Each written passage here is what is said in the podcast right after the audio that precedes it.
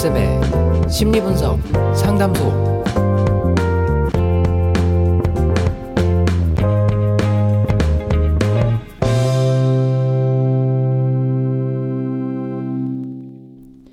네, 일상 속의 갈등이나 행동을 강점 성향으로 분석해보는 엔쌤의 심리분석 상담소 그 열 번째 시간입니다. 네, 안녕하세요. 네, 안녕하세요. 저는 최혜윤이고요. 네, 박앤입니다. 음, 앤쌤 머리 자르셨어요. 네, 네. 음, 오늘 오면서도. 제가 예, 보고 어 멋있어졌다고. 아, 아, 감사합니다. 이 심리학에는 네. 이렇게 성향 분석이 있다면 네. 이 여자들 사이에서는 그게 있죠. 웜톤, 쿨톤. 아, 쿨톤이신 것 같네요. 아, 예, 저는 좀 cool tone인 것 같네요. 저도 사실 잘 몰라요. 뭐 그게 처음엔 warm tone, cool tone 하더니 뭐 네. 뭐 summer warm tone, 뭐 겨울 cool tone, 뭐 네. 가을 mute tone, 뭐 맞아요. 엄청나게 생겨나더라고요. 좀 세부화됐어요, 요즘. 아유 나도 내가 무슨 톤인지 궁금해 죽겠네. 맞아요. 아, 요즘 분류하는 게 참 많아졌어요. 뭐 성향도 그러니까요. 분류지만 뭐 스타일도 그렇고 음, 알아야 될 게 참 많은 세상입니다. 네 공부 네. 많이 해야 돼요. 그러게요. 자 오늘 심리학 소식 어떤 거 가지고 오셨는지 궁금한데요. 네, 어, 저희가 심리학 소식 전해드릴 때마다 재밌는 게 이전 주제에서 이렇게 이어지는 내용들이 굉장히 많아요. 뭐 음. 그만큼 어떻게 보면 우리가 어, 당연시 여겼던 것들 혹은 진리라고 여길 만한 것들이 이제 심리학에서 검증이 되고 있는 것들은 그런 건지도 모르겠는데 네네. 오늘은 내적 동기 혹은 자발적 동기라고 부르는 것에 대해서 어, 관련된 소식을 전해드리도록 하겠습니다. 음, 네. 그레그 쉘톡이라는 스포츠 심리 컨설턴트가 있는데요. 네. 네, 이분이 이제 미국에서 NCAA 대학 농구 어, 선수들, 또 미식 축구 선수들, 프로 선수들이죠. 그다음에 또 올림픽 선수들 어, 대상으로 스포츠 심리 컨설팅을 한다 그래요. 오 네. 스포츠에서도 심리 컨설팅이 있어요? 그렇죠. 예. 그러니까 우리가 보통 생각하기엔 스포츠 선수들은 그냥 트레이닝만 열심히 하면 된다라고 그쵸. 생각을 할수 네. 있잖아요. 근데 마인드 컨트롤이 또 엄청나게 중요한 게 음, 스포츠죠. 뭐 그쵸. 꼭뭐 골프 같은 그런 엄청난 집중을 요하는 게 아니더라도 뭐 축구도 될 수 있고 야구도 될 수 있고 여기 나온 것처럼 농구도 될 수 있고 네. 어 굉장히 안정적인 멘탈을 유지하는 게 오, 그런 퍼포먼스에 영향을 많이 미친다 그래요. 네. 아, 그래서 그런지 네. 기억나는 게 네. 고등학교 때 고등학교 내에서 학교 내에서 하는 체육 대회가 있었어요. 근데. 이제 그때 피구 대회가 오. 3학년들한테 꽃이었거든요. 왜냐면 이게 우리 마지막 축제다. 네. 수능 준비 전 마지막으로 즐길 수 아. 있는 학교 축제다 해서 정말 다들 눈에 불을 켜고 하는 거예요. 선생님들도 그냥 수업 다 빼주고 네. 그때 결승을 하는데요. 진짜 심장이 입 밖에서 뛴다는 게 뭔지 알 것 같고 그 조그마한 네. 코트장에 오면 그 긴장감과 그렇죠. 예, 손에 막 땀이 나고 막 온몸이 부들부들 떨리는 경험을 제가 했거든요. 그렇죠. 네. 그래서 이렇게 아 국가대표들은 네. 도대체 얼마나 떨릴까라는 생각을 그때 한번 그렇죠. 했던 기억이 납니다. 그래서 우리가 흔히 얘기하는 뭐 국제 무대 경험이다 어쩌다 뭐 이런 네. 얘기를 하는 게 정말로 중요한 것 같아요. 음. 그 많은 사람들 앞에서 서보고 긴장감 네. 있는 곳에서 경기를 해봐야 거기에 좀 익숙해지는 것 같아요. 네. 하긴 우리 평소에 뭐 이렇게 얘기할 때는 얼마나 잘하던 친구들도 네. 이렇게 왜 앞에 수업 시간에 발표 나가서 하는 그렇죠. 것만 해도 떠는 네. 친구들 진짜 많잖아요. 그럼요. 음. 네. 그래서 스포츠도 네, 심리 컨설팅이 필요하고 그쵸. 네, 상담도 필요하고 네. 하답니다. 네. 아 근데 이분이 어떤 연구를 하셨나요? 네, 이분이 이제 아까 말씀드렸던 내적 동기에 대한 연구를 한 결과를 이제 발표를 하셨는데, 네. 음, 우리가 흔히 이제 뭐 다시 또 해- 새해가 돌아왔잖아요. 네, 참 이, 이상한 시스템인 것 같습니다. 네, 그러게요. 새해가 또 돌아왔습니다. 네. 새해가 또 돌아와서 사람들이 이제 다시 한번 운동 결심을 아마도 할 거라고요. 음. 네, 그런 새해 결심, 그다음에 운동에 관련된 어, 연구 결과였는데 사람들이 왜 운동을 하느냐가 얼마나 오랫동안 그 운동을 할 수 있는지에 영향을 미쳤다라는 결과를 발표를 했습니다. 그러니까 음. 굉장히 당연한 것 같기는 해요. 아, 당연히 내가 재밌게 하는 게 중요하고 또 내가 원해서 운동을 하는 게 어, 중요하다고 생각을 할 수 있는데 외적 동기가 작용했을 때보다 내적 동기가 작용했을 때 사람들이 훨씬 더 오랫동안 운동에 에, 임하고 또 그게 뭐 다이어트를 위한 거든 뭐가 됐든 간에 어, 이뤄내더라 성취하더라 음. 아, 라는 이야기를 한 거죠. 근데 이 시점에서 중요한 건 내적 동기는 뭐고 외적 동기는 뭐냐라는 그쵸, 질문이 다이어트 되겠죠. 뭐 운동하겠다 하면 그냥 뭐 내가 하고 싶으니까 어쨌거나 다 하니까요. 네네. 네. 그렇다고 보통은 생각을 하는데 재밌는 건 내적 동기는 이제 내 안에서 그 이유가 생겨나서 하는 걸 텐데 외적 음. 동기는 뭐내 밖에 있는 외부에 있는 것에 의해서 그 동기가 결정되는 경우일 텐데요. 음. 예를 들어서 동료들한테 에, 부러움을 사고 싶어서 네. 어나 살 뺐어 나 예뻐졌어 혹은 뭐 모르는 사람들한테 예뻐 보이기 위해서 아니면 뭐 음. 잘생겨 보이기 위해서 어 뭐 아니면 뭐 인스타그램에다 자기 몸짱 사진을 올려서 뭐 좋아요 수를 많이 얻기 위해서 네. 이런 식의 외적 동기는 상대적으로 오래 가지 못한다는 거죠. 또 음. 금전적인 보상이나 인센티브도 마찬가지입니다. 꼭 아 그래요? 네, 꼭 운동이 아니더라도 어 뭐 업무가 됐더라도 금전적인 보상을 해준다 그래서 혹은 뭐 성과급을 많이 준다 그래서 사람들이 항상 열심히 하거나 이제 더 중요한 거는 지속적으로 그 퍼포먼스를 이어가지는 못한다는 아 그런 거죠. 오, 네. 우리 왜 다이어트 실패할까봐 서로 돈 가지고도. 뭐몇 킬로까지 빼는 사람이 얼마 쓰- 뭐 내기 뭐 이런 거 하잖아요. 네네 그렇죠. 근데 그거보다 훨씬 더 효과가 있는 게 내적 이제 내적? 동기라는 거고, 오. 예를 들어서 나는 운동을 하면 기분이 좋아져. 아니면 네. 뭐 하루 중에 활력이 더, 활력이 더 생기는 것 같아. 뭐 아니면 운동 지- 그 자체가 재미있어서 어, 즐기거나 아니면 뭐 내가 예를 들어서 아이들을 키우는데 아, 아이들하고 놀아주는 게 굉장한 체력을 요한다고 하거든요. 음. 네. 그래서 더 건강해질수록 내가 아이들하고 더 많이 놀아줄 수 있다. 약간 이런 동기가 작용을 하면 오히려 더 오랫동안 그 운동하는 루틴을 이어갈 수 있다 그래요. 오. 네.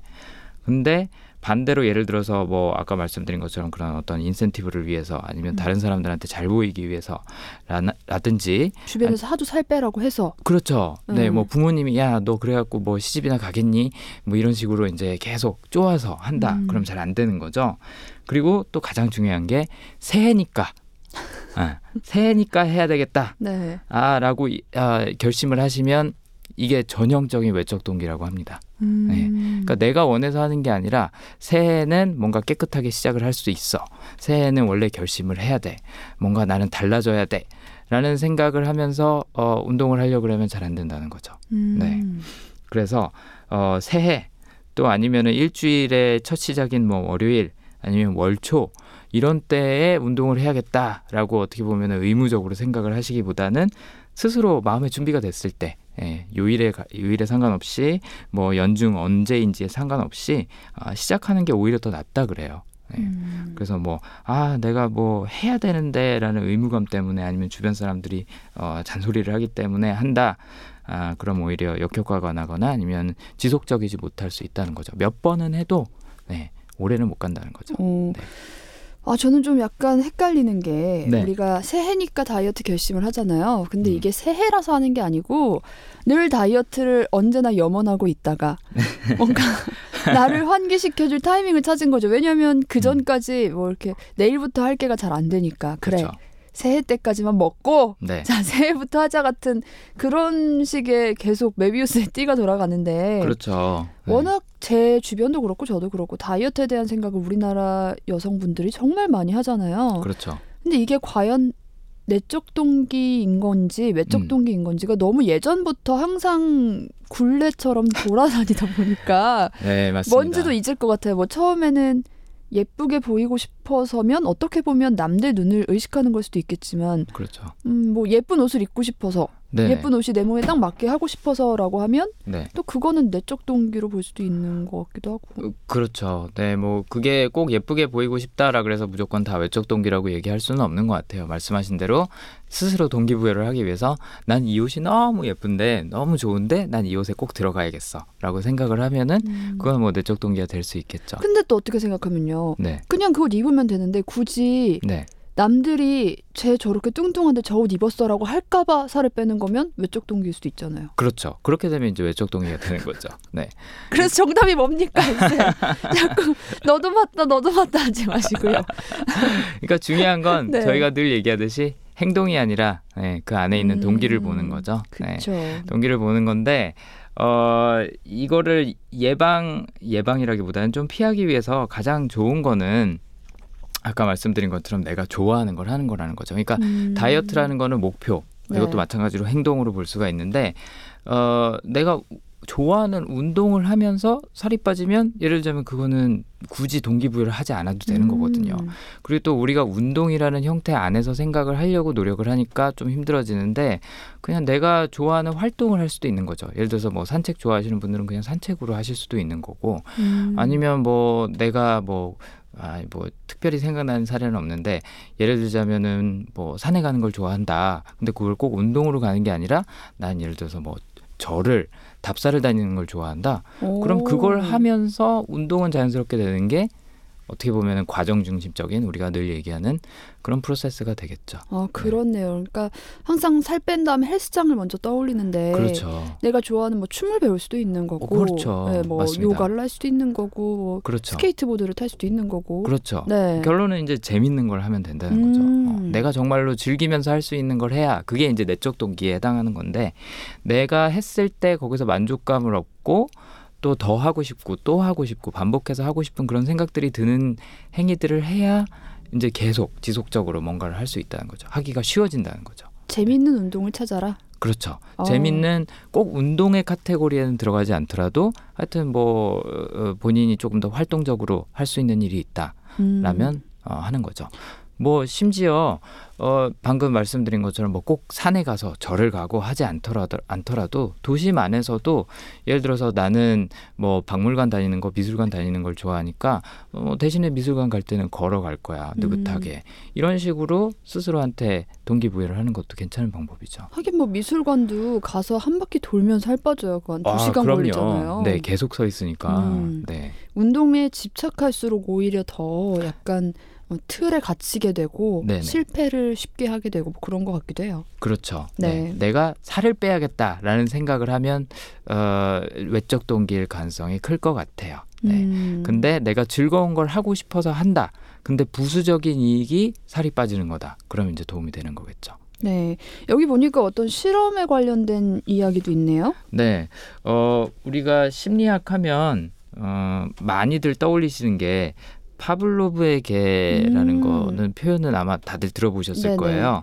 어, 그 파블로브라는 심리학자가 아, 강아지한테 에, 이제 먹을 걸 주면서 배를 흔들면 네. 나중에는 실제로 먹을 걸 주지 않아도 벨만 흔들어도 침을 흘리기 시작한다라는 음. 그런 반사욕 아, 반응을 얘기를 한 건데 어 이거를 행동 심리학으로 이제 분류를 합니다. 행동 심리학이라는 거는 어 1960년대 B.F. 스키너라는 심리학자가 어 어떻게 보면은 약간 좀 어, 유행시켰다라고 볼 수 있는데 네. 인간한테 어, 자유의지는 없다. 인간은 인풋과 아웃풋이 있는 어떻게 보면 동물과도 같다. 음. 아, 라고 얘기를 하기도 하고 또 이렇게 그림으로 그려갖고 함수 혹시 그림 기억나시는지 모르겠어요. 네네네. 이렇게 깔때기가 위에 한쪽에 있고 아래쪽에도 깔때기가 하나 있어서 들어가는 x가 있으면 그 안에서 fx 공식이 이제 있고. 네. 밖으로 나오는 결과물은 y 뭐 이런 음. 식으로 어, 돼 있는 그런 상자처럼 인간의 머릿속에서 무슨 일이 일어나는지 우리는 모르고 건드리지 않는다. 아, 그냥 그건 어떻게든 굴러가는 박스인데 아, 어떤 자극을 주느냐에 따라서 반응하는 게 다를 뿐이다라는 얘기를 이제 이 비에프 스캐너라는 심리학자가 했는데 음, 이 파블로브의 개 실험처럼 우리가 흔히 생각하기에는 보상을 해주면 사람들은 반응한다. 네. 그 다음에 처벌을 하면 사람들이 또 반대 방향으로 반응한다. 음. 라고 생각을 하는 거죠. 마치 당나귀한테 채찍과 당근을 번갈아 가면서 줘야지 얘가 움직이고 말을 듣고 한다고 생각하죠. 상- 생각하는 것처럼. 네. 그래서 뭐 아까 얘기한 것처럼 인센티브 뭐 회사에서 뭐 열심히 했을 때 성과급이라든지 아니면은 어 열심히 하지 않았을 때 처벌이라든지 그거는 회사뿐만 아니라 뭐 학교에서도 적용이 되겠죠.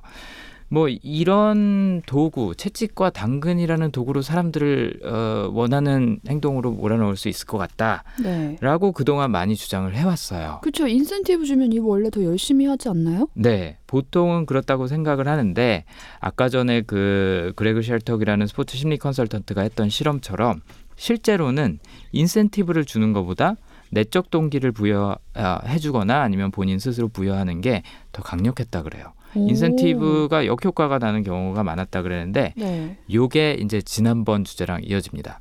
지난번에 저희가 창의력하고 어, 미루는 습관에 대해서 얘기를 했었잖아요. 네. 단순 업무일 경우에는 단순한 업무일 경우에는 어, 인센티브가 도움이 됩니다. 음. 그야말로 동물적으로 본능적으로 할 수 있는 것들은 먹이를 주면 하고 채찍을 때리면 안 하고 음. 한다 그래요. 근데 창의력을 필요로 하는 일이나 아니면은 사람들 간의 협업, 협동을 필요로 하는 일은 인센티브 갖고 안 된다는 거예요. 오. 그렇기 때문에 어떻게 보면 고등생물로 살아가는 우리 인간 사회에서 어, 단순 업무보다는 이런 창의력 발휘해야 되는 일, 또 협업해야 되는 일이 요즘은 훨씬 더 많잖아요. 네. 옛날에 뭐 그런 산업혁명 시대가 시작됐던 때처럼 어, 인간이 그냥 기계처럼 일하고 이런 것이 아니기 때문에 창의력 발휘하고 협업하는 데는 내적 동기가 어떻게 보면 꼭 필요하다. 음. 필수다.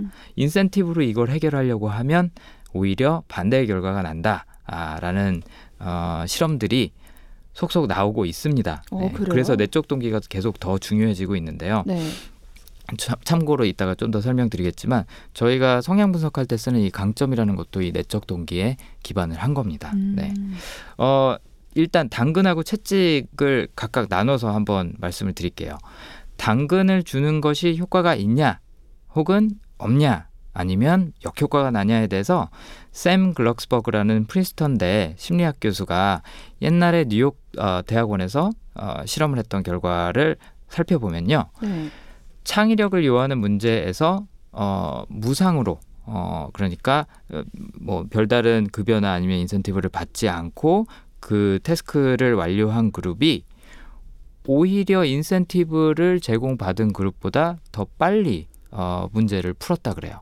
음. 그러니까 어 그냥 뭐 우리는 특별히 주는 거 없어. 그냥 이거 문제 한번 풀어봐라고 한 그룹은 7분 30초 정도 만에 풀었는데 어 우리가 이 문제를 잘 풀면 어 얼마의 돈을 줄게라고 얘기를 한 그룹은 오히려 10분 정도가 걸렸다 그래요. 네, 그래서 약 오. 35% 정도 성과에서 이제 차이가 났다 그랬는데 네. 반대로 아까 얘기한 것처럼 단순한 문제에서는 인센티브를 제공한 팀이 더 빨리 풀었다고 하는 거죠. 음.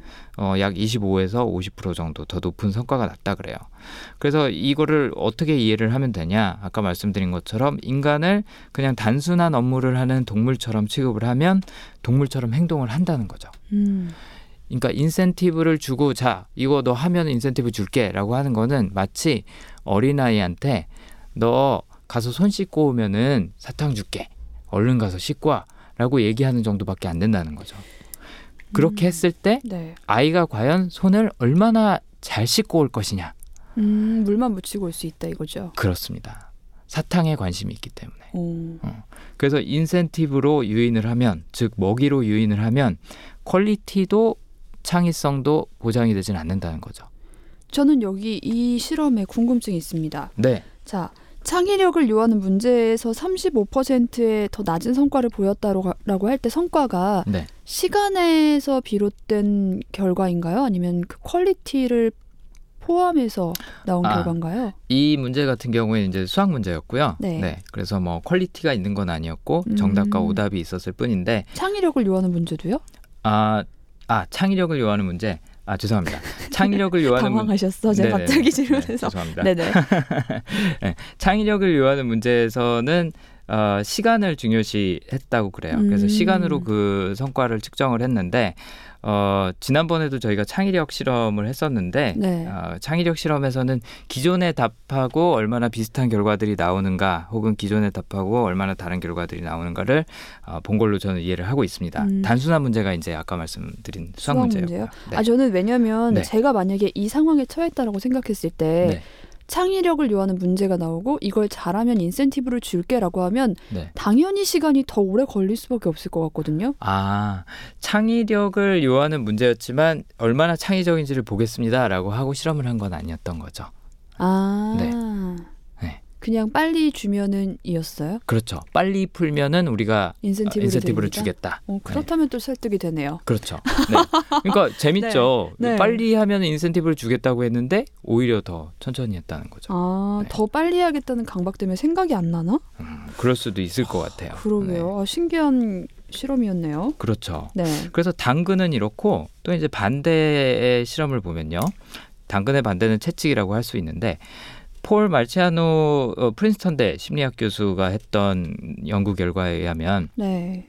이제 이 사람은 채찍에 대해서 어, 실험을 했는데 어떻게 보면 당근하고 채찍 둘 다 실험한 거긴 해요. 음. 차등 보상에 에 대한 결과가 어떻게 나올지를 이제 예측을 해보고 실험을 했는데 이 사람은 결론적으로는 차등 보상 제도를 이제 비판을 합니다. 무슨 음. 얘기냐면 왜그 뭐, 어, 성과 평가를 할 때, 네. 어, A급이다, 뭐, B급이다, C급이다, 아, 뭐 아니면 뭐 S급이다, 이렇게 평가를 하는데, 음. 어, 우수 성과자한테는 이제 어, 보상이 많이 돌아가죠. 어, 인센티브가 예를 들어서 뭐 어, 200%가 나간다라고 했을 때 이 사람들은 뭐 이미 잘하고 있기 때문에 더 우수해질 그 여지도 별로 안, 나, 안 남아 있고 음. 그다음에 동기도 별로 없는 거죠. 난 이미 잘하고 있는데 인센티브 주면은 감사하지만 어, 그렇다고 해서 뭐 내가 더 열심히 한다든지 이런 건 별로 없다는 거죠. 열심히 한다고 내가 더 향상이 되는 것도 아니고 이미 나 올 때까지 온 겁니다. 음. 그러니까 시험 점수로 치면은 예를 들어서 98점, 99점 맞는 맞고 있는 사람들한테 인센티브를 주는 것이 별로 그렇게 도움이 안 된다는 거죠. 어. 네. 그다음에 문제가 되는 건 이제 그 채찍인데 저성과자 아, 그러니까 가장 하위 그룹을 봤을 때 이 사람들은 그 성과급이 너무나도 먼 목표인 거죠. 어, 맨날 잘하는 사람만 받고 음. 나는 저기까지 가려고 그러면 정말 내 나란 사람을 인간 개조를 해야지 갈 수 있는데 에, 어차피 너무 먼 목표니까 그냥 포기하자 해서 박탈감만 상대적인 박탈감만 오히려 악화되고 동기도 상실되는 경우가 많다 그랬고요. 어.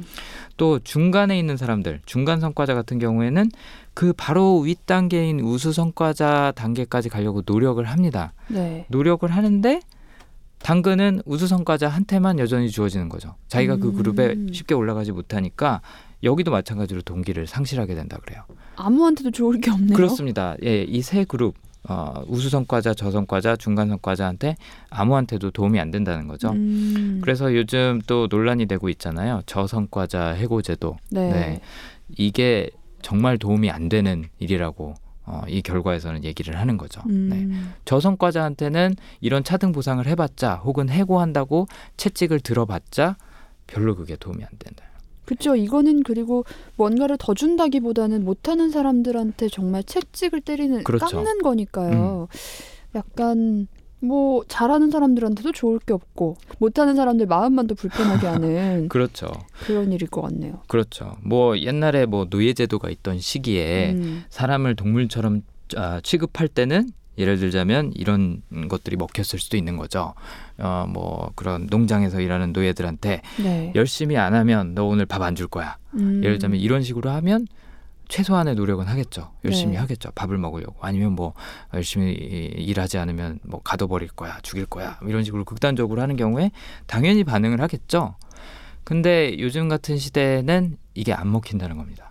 그렇죠. 그때는 뭐 노예가 일하는 척하면서 나가기도 하고 뭐 음, 쉬- 몰래 숨어 쉬기도 하고 뭐 이런 사람들한테는 좀 이렇게 어 경- 경각심을 줬을 수 있겠지만 사실 지금 회사 생활하고 사회 생활하는 네. 사람들 중에서 일을 안 하고 그렇게 놀 수 있는 사람이 몇이나 되겠어요. 그렇죠. 네. 네. 그리고 뭐 어쨌든 각자 나름대로는 열심히 하고 음. 있는 거잖아요. 열심히 하고 있는데 못 한다고 뭐라 그러면 그러니까 이럴 때는 이제 네. 성향을 분석하여 이 친구에게 맞는 시스템과 예, 업무를 주는 아. 네. 저 잘했죠? 네, 잘하셨습니다.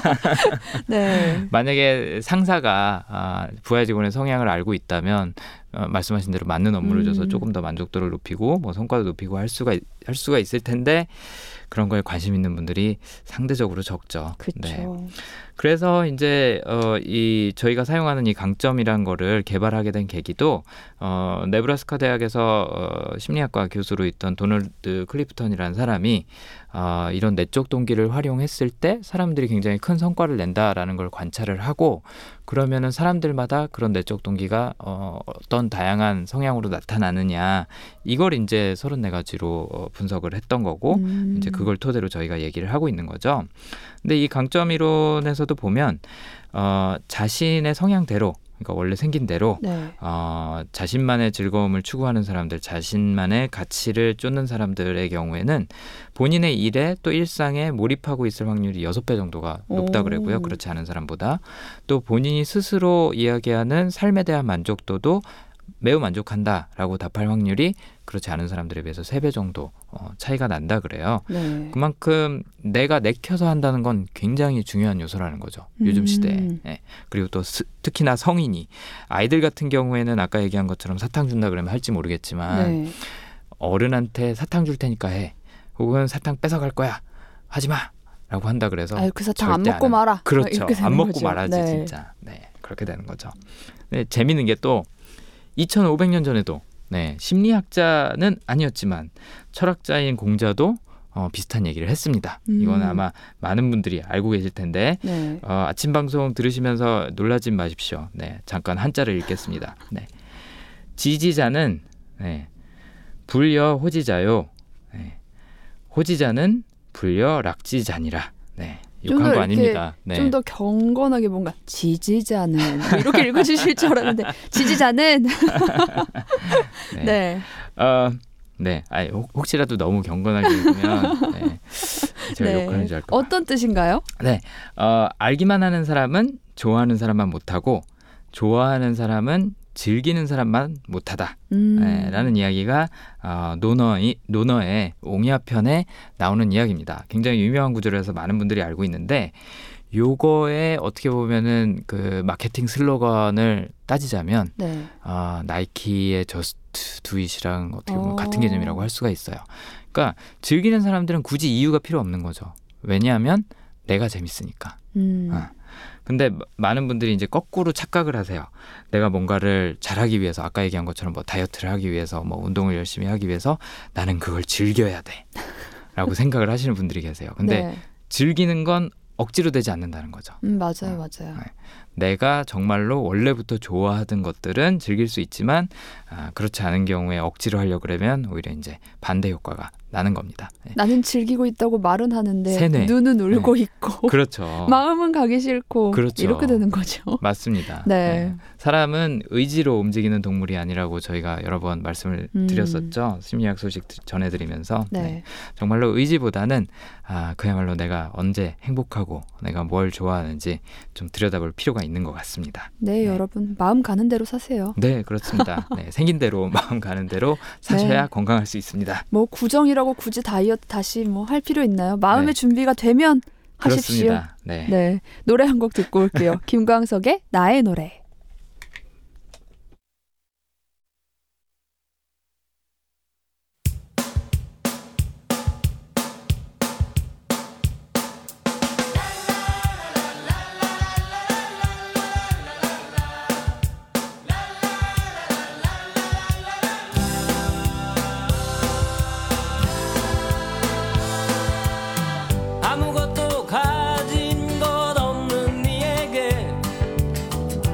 시와 노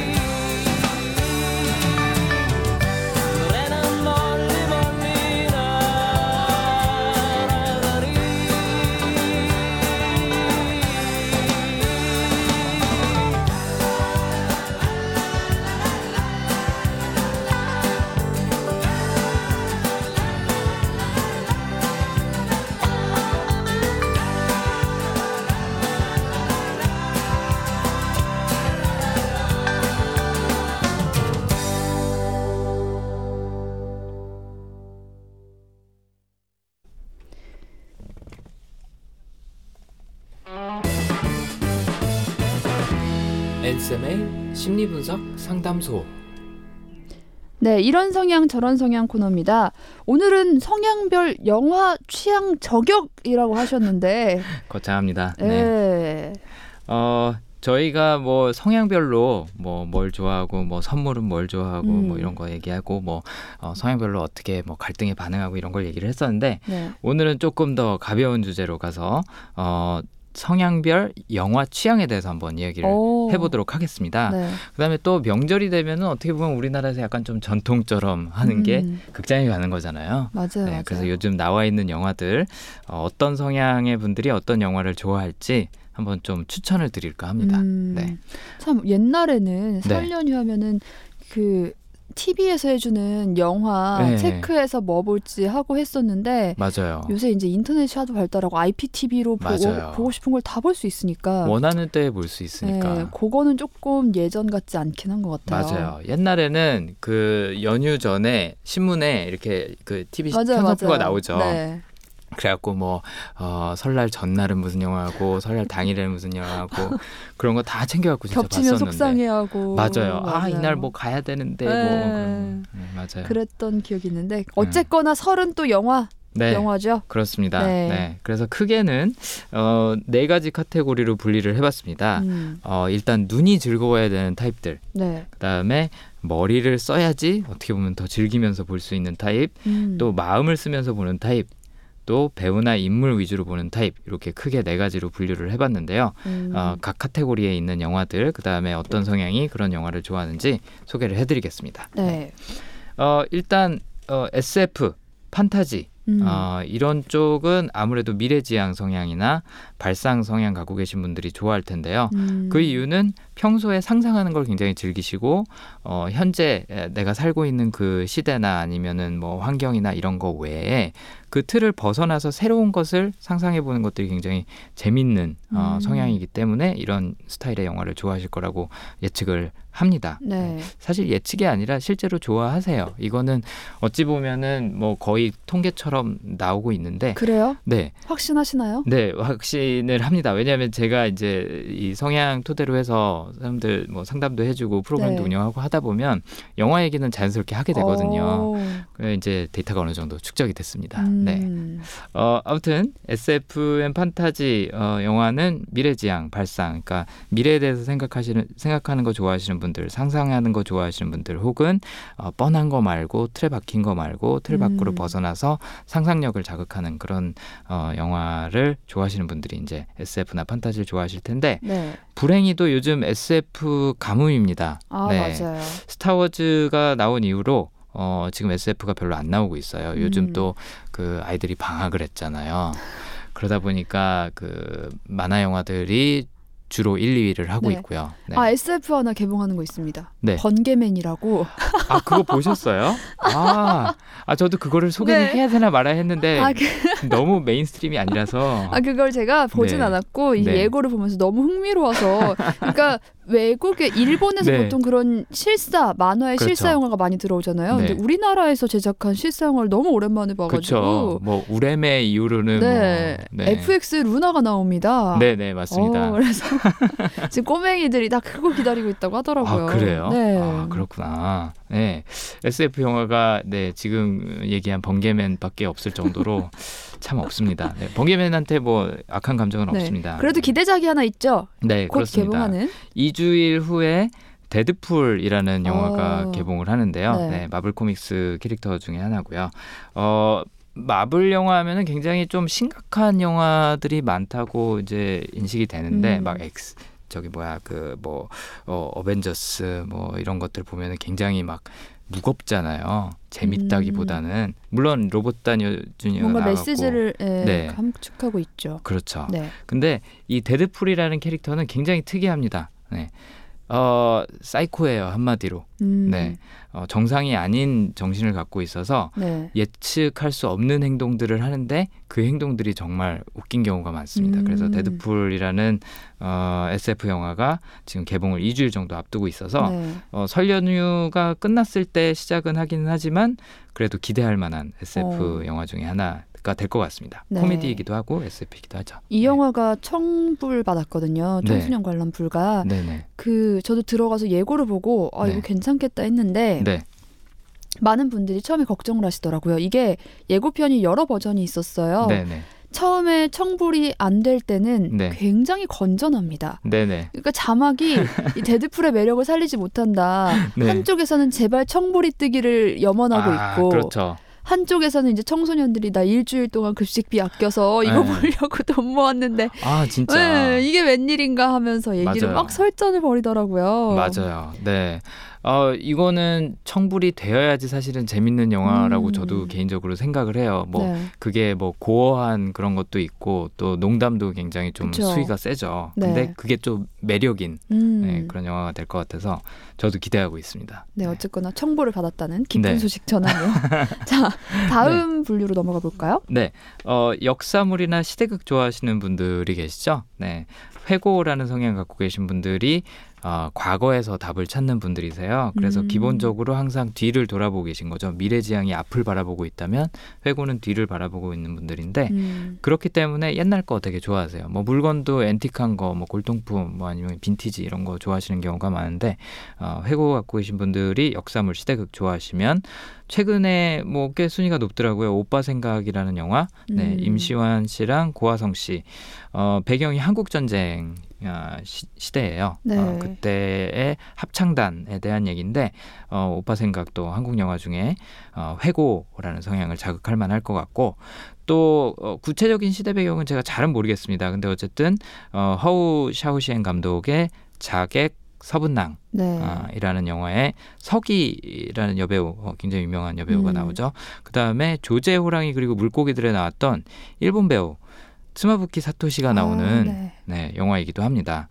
그래서 고대 중국에서 암살자가 아, 사랑에 빠지는 네, 그런 내용인데 이것도 역사물 시대극 좋아하시면 아, 보실만한 영화 중에 하나고요. 네. 또 검사회전이라는 영화가 지금 현재 예매율은 1위죠. 그쵸. 네, 어, 황정민 씨하고 강동원 씨 어, 나오는 영화인데 아, 요거는 액션 모험 음, 모험은 아니지만 액션이나 모험 영화를 좋아하시는 분들이 좋아하실 만한 영화. 네. 음. 행동이라는 성향 갖고 계신 분들이 좋아하실 거라고 예측을 해봤는데 그 이유는 행동 갖고 계신 분들은 제가 흔히 설명을 할 때 80%의 시간을 현실에서 사시고 네. 20% 정도의 시간을 이제 머릿속에서 사시는 그러니까 주로 현실 세계에서 뭔가를 하시면서 사시는 분들이에요. 음. 그렇기 때문에 아까 말씀드린 다른 카테고리인 머리 쓰면서 보는 영화는 별로 안 좋아하시는 경향이 어. 있는 거죠.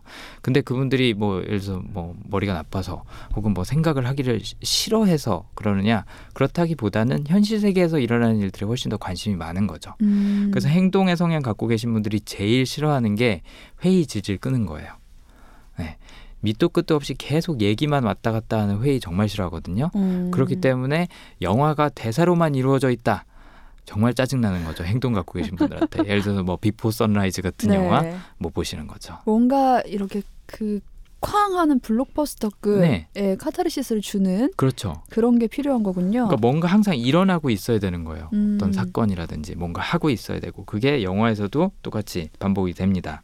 그래서 검사외전이라는 영화 여기서 황정민 씨가 변호사 다혈질 변호사로 나오고 강동원 씨가 뭐 꽃미남 사기꾼으로 나온다 그러는데 어, 황정민 씨가 어, 감옥에 들어갔다가 네네네. 아, 일어나는 일들이 이제 이 영화에서 묘사가 되는데 어쨌든 행동 갖고 계시면 재밌게 보실 수 있을 것 같고 또 art movie 좋아하시는 분들이 계시잖아요. 네. art movie 좋아하시는 분들은 이 개별화라는 성향 갖고 계실 가능성이 높을 것 같다고 예상을 해봤어요. 음. 개별화 갖고 계신 분들은 뭔가 독특하고 뭔가 고유의 아름다움을 스스로에게서도 찾고 주변 환경에서도 찾고 타인에게서도 찾고 음. 하는 걸 좋아하시는 분들이거든요. 그렇기 때문에 평범한 영화 아, 별로 그렇게 재미없어 하시고요. 그러니까 바- 방금 전에 말씀드렸던 그런 액션이나 모험 영화 음. 뭐 블록버스터라든지 아니면 뭐 이런 mainstream 영화보다는 아, 조금 독특한 취향의 영화들을 좋아하시는 거죠.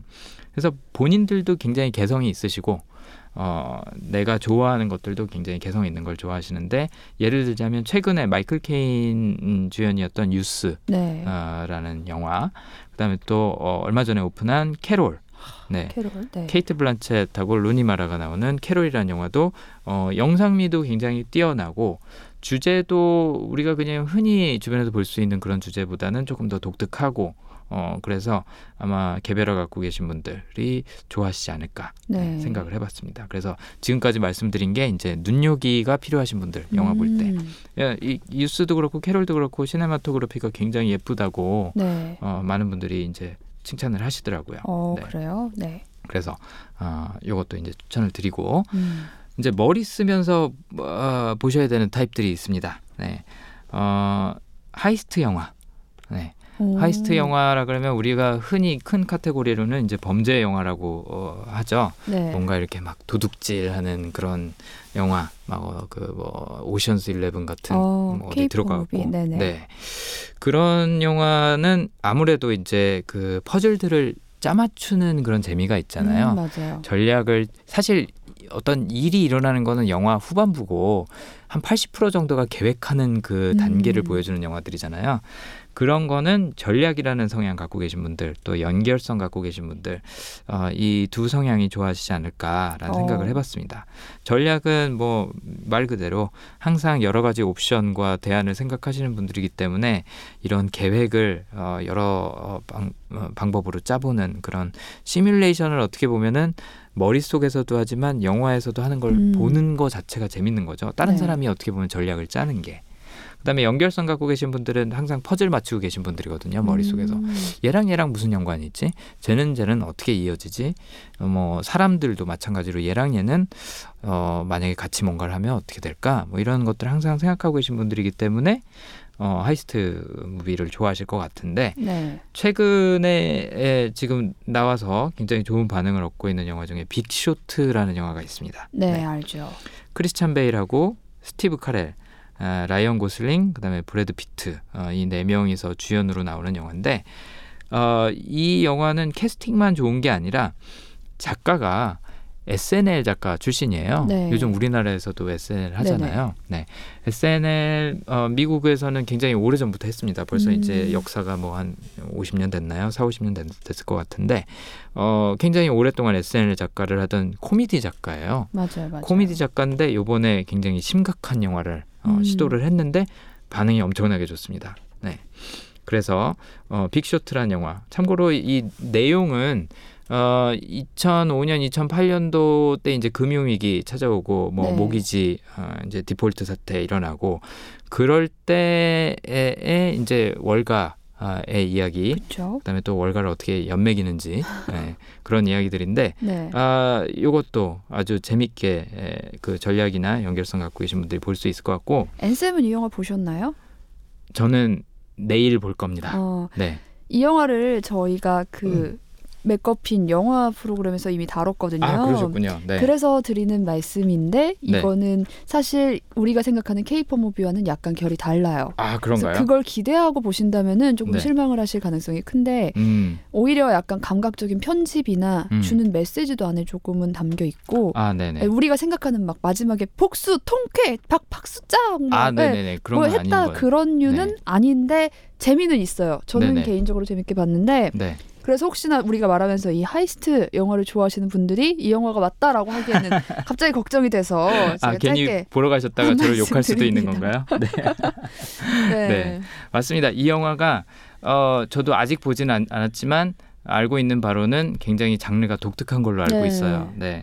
그러니까 전형적인 heist는 아니고 또 음. 얘가 제가 여기 밑에다도 적어놨지만 다큐멘터리 형식이기도 하다고. 아 맞아요. 네. 네. 중간 중간에 나와서 설명을 굉장히 친절하게 해준다 그래요. 네, 그게 또 보는 재미가 있다고 네. 합니다. 그래서 배움 성향 갖고 계신 분들 혹은 수집 음. 성향 갖고 계신 분들은 항상 새로운 지식에 목말라하기 때문에 어, 2008년도 미국 금융가에서 무슨 일이 있었나, 음. 그게 전 세계에 어떤 파장을 미쳤었나라는 것이 궁금하시다. 네. 라고 한다면 빅쇼트라는 영화도 굉장히 교육적인 네, 그런 영화가 될 수도 음. 있을 것 같, 같습니다. 네. 네. 이 영화 보면은 주식이나 이런 경제 공부를 하고 싶다는 욕구가 그러니까요. 생기게 해요. 그래서 네. 이 배움 가지고 계신 분들의 이 배움 열망에 아마 네, 예, 기름을 붓는 격이 되지 아, 않을까 그렇군요. 하는 생각이 드네요. 네네 네. 맞습니다. 어 참고로 이제 제가 아, 하는 그 영화의 심리학이라는 팟캐스트에서 어 토요일 날 네. 이거를 이제 녹음하기로 돼 아, 있어요. 네. 그래서 저는 이제 내일 보러 가는 거죠. 네. 그래서 저도 굉장히 기대하고 있는 영화 중에 하나입니다. 음. 네. 저도 머리 쓰면서 보는 영화 굉장히 좋아해요. 경제 공부 조금 하고 가시길 추천드리겠습니다. 네. 아 저는 참고로 이때 미국에 있었습니다. 아, 그래. 아, 그쵸. 네. 아, 제가 지금 서당계가. 아 아닙니다. 아, 예, 아니 예. 괜찮습니다. 깨갱. 아, 그때 이, 다, 이, 그 서브프라임 사태 때를 네. 우리는 보면서 그냥 굉장히 무겁게 다루길래 네. 좀 조심스럽나 보다라고만 생각했지 미국 사람들이 그 당시에 어느 정도로 힘들었을지에 대해서는 사실 와, 예, 그 체감을 확실히 할 수는 없으니까요. 그쵸. 2008년에 아니 이, 이 불황이 얼마나 갈까. 음, 에 대해서 굉장히 걱정을 많이 했었어요. 일본처럼 음. 되는 거 아닌가? 우리나라도 맨날 걱정하잖아요. 네. 일본처럼 장기 불황 되는 거 아닌가?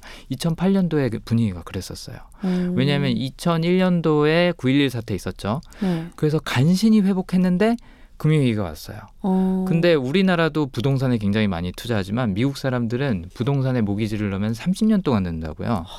그렇기 때문에 정말 평생을 갚아서 어, 집을 어떻게 보면 한 채 사는 오. 거예요. 우리나라는 돈을 미리 좀 모아갖고 뭐 뭐한뭐 5년 10년 뭐 이 정도 안에 갚는 경우가 많은데 미국은 평생 갚기 때문에 집이 없어진다. 음, 굉장히 심각한 문제거든요. 어. 이 아무래도 그 당시에 있었던 얘기를 잘 들려주실 것 같으니까 영화의 심리학에서 나머지 이야기는 아, 예, 다들 예, 예. 함께 네. 들어보시도록 하고요. 네. 자, 마음을 쓰면서 보는 타입 네. 이거에 대한 영화는 어떤 게 있나요? 어, 마음 하면은 역시 가장 먼저 떠오르는 성향은 공감이죠. 네, 공감이란 성향은 어, 내 감정을 타인이 그대로 느껴주길 바라고 또 타인의 감정도 내가 그대로 느끼는 음. 그런 성향인데 인생의 희노애락을 경험하는 게 공감이란 성향 갖고 계신 분들한테는 굉장히 중요합니다. 음, 그러니까 우리가 보통 생각하기에는 좋은 감정만 좋은 거 아니야? 라고 생각을 할 수 있는 거죠. 기쁜 게 좋은 거 아니야? 행복한 게 좋은 거 아니야? 라고 생각을 할 수 있지만 공감 성향 갖고 계신 분들한테는 마치 이게 음식 같은 거예요. 음, 짠맛, 매운맛, 단맛, 쓴맛이 다 있어야 어 이게 맛이 있다. 아니면 내가 뭐 음식 먹으러 다니는 재미가 있다라고 생각을 하는 거지. 맨날 디저트만 먹는 거랑 같은 개념인 거죠. 맨날 행복하기만 하면. 음, 그래서 물론 본인의 삶에서 막 어려운 일들이 있고 이런 걸 바라는 건 아니지만 그래도 인생의 희노애락 감정을 느끼면서 그걸 뭐 음악을 들으면서 느낄 수도 있고 예술 작품을 보면서 느낄 수도 있는 거죠. 근데 이제 특히나 영화나 드라마나 TV 쇼 이런 데서는 공감 갖고 계신 분들은 이런 감정 쓰는 영화를 굉장히 좋아하세요. 그래서 음, 어 그런 굉장히 마음 애잔한 그런 러브 스토리로 이제 나온 게 아까 말씀드렸던 캐롤 네. 어, 이라는 영화가 있고 또 어, 캐릭터에 완전 몰입해서 보는 영화 중에 또 최근에 나온 게 레버넌트가 있죠. 아, 네. 어, 디카프리오가 오스카를 받냐 안 받냐 얘기가 계속 나오고 있는데 네. 어, 정말 이 영화는 디카프리오의 마음을 따라가는 영화인 것 같아요. 두 시간 음. 반 동안. 그래서 공감 갖고 계신 분들이 굉장히 어, 재밌게 보실 수 있는 영화가 되지 않을까 네. 그런 생각을 해보고 공감 갖고 계신 분들이 이 영화 보고 감기 걸려 나오실 수 있을 것 같다는. 그렇죠. 네. 마음이 굉장히 싸해서 어, 네. 나올 수도 있을 것 같습니다. 네. 네. 어, 정말 감정적으로 뭐 공감을 안 갖고 계신 분들도 상당히 힘들죠. 맞아요. 네, 이 영화 보셨죠? 네, 봤죠. 보고 나오시면서 무슨 생각이 제일 먼저 드셨어요? 춥다. 춥다. 아, 저도 찜질방 가고 싶다. 네. 네. 어, 정말 영화 보는데 이렇게 추위가 네. 온몸으로 느껴지는 경험은 그렇게 많지 않았는데 맞아요. 어, 춥더라고요. 맞아요. 네. 어, 참고로 지금은 극장에서 내려왔지만 많이 내려왔지만 헤이트풀 에잇이라는 영화도 참 춥게 만드는 영화 중에 맞아요, 하나입니다. 맞아요. 네. 자, 코미디 로코 뮤지컬 이 네. 분야는 어떤 성향이 맞나요? 어, 아무래도 즐거운 거 좋아하시는 분들, 신나는 아. 거 좋아하시는 분들, 아까 네. 제가 공감은 희노애락 다 원하신다 그랬는데 긍정은 희, 그다음에 락 정도만 있으면 괜찮다라고 생각을 하는 거죠. 네. 어, 쿵푸 팬더 3 아. 나왔잖아요. 잭 블랙이 또 한국 와갖고 무한도전 출연해갖고 화제가 됐었죠. 네. 쿠프 팬더 네, 정말 즐겁습니다. 네, 그래서 쿠프 팬더라는 영화 어, 긍정 성향 갖고 계신 분들이 어, 좋아하실 것 같고요. 참고로 긍정 성향 갖고 계신 분들은 굉장히 어떻게 보면 남들이 보기에 속편해 보이시는 분들이죠. 음. 네, 뭐 아, 이것도 괜찮아, 뭐 이래도 좋고 저래도 좋고 뭐 얻는 게 있겠지, 네. 배우는 게 있겠지라는 분들이신데 이분들은 항상 본인들이 긍정적인 에너지를 갖고 계시고 또 남들한테 전파해 주시는 걸 좋아하세요. 그렇기 때문에 긍정적인 에너지를 나한테 주는 영화들도 좋아하는 거죠. 음. 긍정 갖고 계신 분들이 막 힘든 영화 별로 잘 안 보시는 아, 것 같아요. 네, 마음을 아프고 막 이렇게 사회 부조리를 그렇죠. 드러내고 막 이런 네. 거. 네, 예. 밝은 영화 보는 게 편하신 분들이죠. 그래서 레버넌트 같은 영화 일부러 찾아서 보시진 않을 것 같다는 생각이 들어요. 네. 고난 영화잖아요. 네네, 극복이 그렇죠. 없죠. 레버넌트에는 고난 고난 고난 끝까지. 네. 어, 또 고난을 극복하는 과정을 지켜보는 거. 또 그 고난에서 성장하는 과정을 지켜보는 걸 좋아하시는 분들이 또 있죠. 성취 성향 갖고 계신 분들, 음. 뭐 혹은 승부 성향 갖고 계신 분들, 개발 성향 갖고 계신 분들은 뭔가 그런 휴먼 드라마, 인간 승리 스토리 이런 거 좀 음. 좋아하시는 편인데 네. 어, 쿵푸 팬더가 이것도 충족을 시켜줄 수 있을 것 같다는 생각이 들어요. 음. 네. 항- 항상 여기 교훈이 있잖아요. 이런 이런 음, 만화 영화에서는 네. 그래서 여기서도 어, 또 어떻게 예, 고난을 극복해 나가는지 예, 보는 것도 재미있을 아유, 것 고난 같습니다. 극복이면 번개맨이죠. 아 번개맨 번개맨 저희가 밀어주고 있는 건가요? 아 진짜 나중에 아이 나면 네. 참 영화를 평소에 보는 거랑 다른 걸 많이 보러 가야 될 텐데 그러니까요. 좀 걱정이 되긴 해요. 네. 근데 그 아이가 두 시간 동안 몰입해서 보고 있는 모습만 봐도 행복하대요. 아, 뭐 그럴 수도 있겠죠. 네, 네. 왜냐하면 내가 내가 신경 안 써도 되니까. 네. 제가 그렇게 질문했 거든요. 그 아이가 극장에서 영화를 보고 있는 모습이 너무 보면서 행복했다는 거예요. 네. 그래서 아 애가 조용하니까 행복했나 봐요 했더니 아 그게 아니고 어. 이 아이가 두 시간 동안 무언가 이렇게 폭 빠져서 어. 보는 그 모습 자체가 너무 경이롭고 오. 이 아이의 그 모습 자체가 너무 사랑스럽대요. 아, 그건 아이를 낳아야 느끼는 거구나라는 그렇구나. 생각을. 아, 예. 저는 네 아직까지는 잘 이해가 그쵸. 되지 않아요. 저희 둘한테는 너무 안 돼요. 딴 세상 얘기죠. 네, 그렇습니다. 네. 네. 마지막으로 배우 인물 위주로 보는 타입이 있네요. 네네. 어, 자기 확신 성향 갖고 계신 분들, 존재감 갖고 계신 분들, 음. 어, 이 두 부류 성향은 어, 나를 굉장히 중요시하고 또 내가 옳다고 생각하는 걸 추구하거나 아니면 내가 빛날 수 있는 자리에 가거나 하는 걸 중시하는 분들이기 오. 때문에 어, 어떻게 보면 롤 모델을 영화에서 좀 찾고 있는 거죠. 오. 네, 그래서 위대한 인물이 나오는 영화 아니면 한 인물이 어, 영화를 아예 그냥 어, 혼자서 하드캐리하는 그런 영화를 좀 음. 좋아하시는 편이고 어, 그래서 스티브 잡스라는 영화가 생각이 났어요. 네. 아, 어, 이게 상영관이 얼마 없더라고요. 아, 그래요? 네, 굉장히 좋은 어, 각본이고 네, 또 영화고. 네, 마이클 패스벤더가 이번에 이걸로 어, 디카프리오랑 오스카를 다투지 않을까라는 예상이 많이 나오는데 네. 잘 없어요. 네. 어, 아무튼 스티브 잡스, 네, 자기 확신이랑 존재감 많은 사람 아니었을까 음. 하는 생각이 드는데 어떻게 보면 내 모습, 나의 이상적인 모습을 볼 수 있으니까 자기 확신이랑 존재감 성향 갖고 계신 분들이 재밌어 할 것 같고 네. 또 커뮤니케이션 갖고 계신 분들도 스티브 잡스 좋아하실 것 같아요. 음. 왜 그러냐면 커뮤니케이션 갖고 계신 분들은 말씀하는 걸 좋아하시는 거거든요. 네.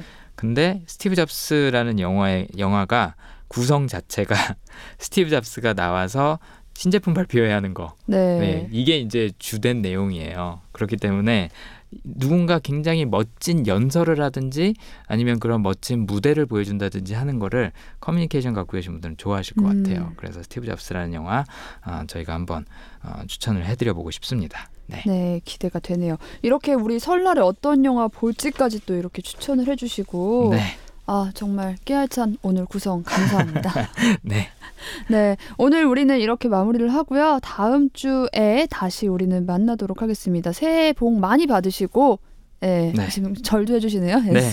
안 보이지만 네, 새해 복 많이. 많이 받으시고 우리는 다음 주에 어, 구정도 네. 지난 진짜 2016년에 네. 만나도록 하겠습니다. 몇 년인지 솔직히 까먹으셨죠 방금. 네, 지금 2016년이 너무 어색해서 네. 여러분 네. 2016년 새해 복 많이 받으시고 마지막. 곡으로요 이승환의 흑백 영화처럼 들으면서 오늘 마무리할게요. 감사합니다. 감사합니다.